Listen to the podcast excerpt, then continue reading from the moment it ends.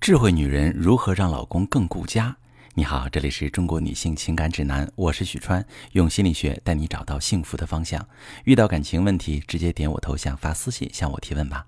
收到这么一条提问，一位女士问：啊，没孩子的时候啊，我和老公分别做着各自的事业。从孩子出生后，我放弃了事业，全身心照顾孩子，家里的经济就有点拮据。我承认老公的确很辛苦，所以我平时能不麻烦他就不麻烦他。什么事儿都是一个人扛，偶尔也接接自己创业的小单。我也想有亲子的周末，一家三口的温暖。可是每次周末，老公都要带客户，甚至有些时候凌晨才回家。曾经沟通过，我说希望如果不是工作应酬，请留点时间在家里。可是每次都没有，然后我就开始闹小情绪，生气抱怨。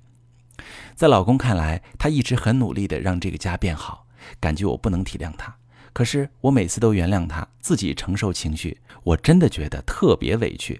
我不知道该怎么去体谅他，不体谅就是我做不好妻子；体谅他，我就要无休止的一直妥协忍耐。婚姻过成这样，我有错吗？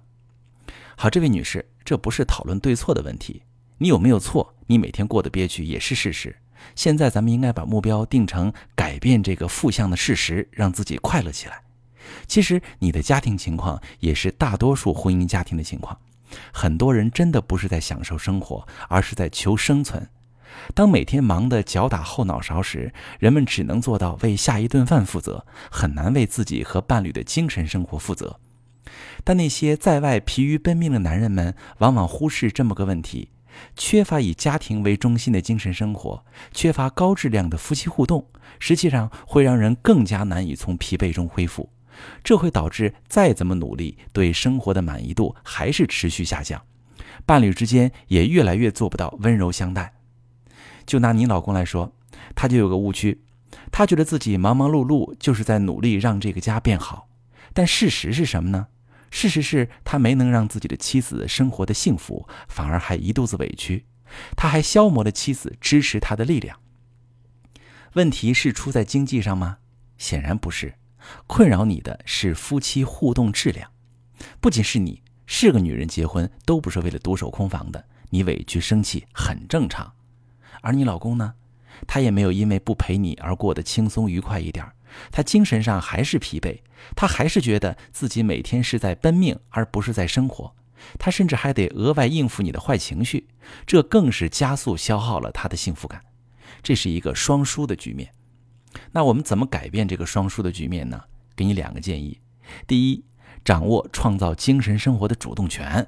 为啥你对老公的体谅没有得到正向的效果呢？你明明什么事儿都自己扛，不麻烦他，为什么他还是没有从你的体谅中得到充分的休息和调整呢？因为一直以来你把体谅和忍耐、妥协混为一谈了。体谅是什么？体谅是我在合理范围内理解你的辛苦，给你必要的支持。但是为了咱俩的身心健康和幸福，你也得配合我努力好好生活。忍耐妥协是啥呢？忍耐妥协是我无底线的任由你以牺牲双方的幸福感为代价，像没头苍蝇一样忙乱。你老公啊，作为脑力劳动者，他的累更多的不是身体上的累，是精神上的累。那精神上的累就得用精神上的方式去解决。他可能目前没有精力和动能去琢磨怎么陪家人，这点需要你体谅。但与此同时，你可以改变坐等老公来陪你的习惯，拿起主动权，定期规划全家人的活动，通知他参加。这里面有一个诀窍，就是起初多安排老公感兴趣的活动，调动他的参与积极性。比如恋爱时，他是一个动漫迷。你就安排一家人周末参观漫展啊！当他发现陪家人一起出去玩，比在家睡觉或者和朋友喝酒更能给自己带来精神上的愉悦感，他会逐渐喜欢上这种精神充电的方式。我曾观察过我团队的伙伴哦，那些周末在家蒙头大睡的，周一还是萎靡不振；那些周末和家人出去玩的，周一生龙活虎、干劲十足，业绩水平也更高。第二点呢，就是跟他沟通的时候说话硬气点确切点你跟老公沟通时，你说希望如果不是工作应酬，请留点时间给家里。这叫什么话？这跟有时间咱一起聚聚的性质一样，就是一句空话套话。没有人会主动响应这种话。因为他的表述不确切。你想想，要是有个朋友跟你说有时间一起吃饭，你肯定是嘴上答应，你会真的惦记这事儿吗？你不会。